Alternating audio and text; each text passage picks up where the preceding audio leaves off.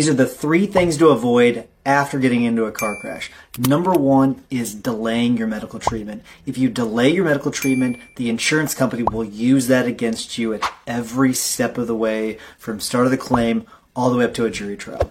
Number two is giving a recorded statement. Everything you say can and will be used against you. It does not matter that this is not a criminal case. The insurance company will use that statement against you and the adjuster will be leading you down a path you do not want to go. So do not give a recorded statement. Number three is posting on social media. Do not do it at all because every single image you post, every single post you make, every single video that you post will be used against you just as if it were a statement. And even though it may seem very innocent to you, they'll twist all of your posts to make it look like you were not very injured. If you think you have an injury claim, go to myinjury123.com, submit your information, and we'll get in touch with you.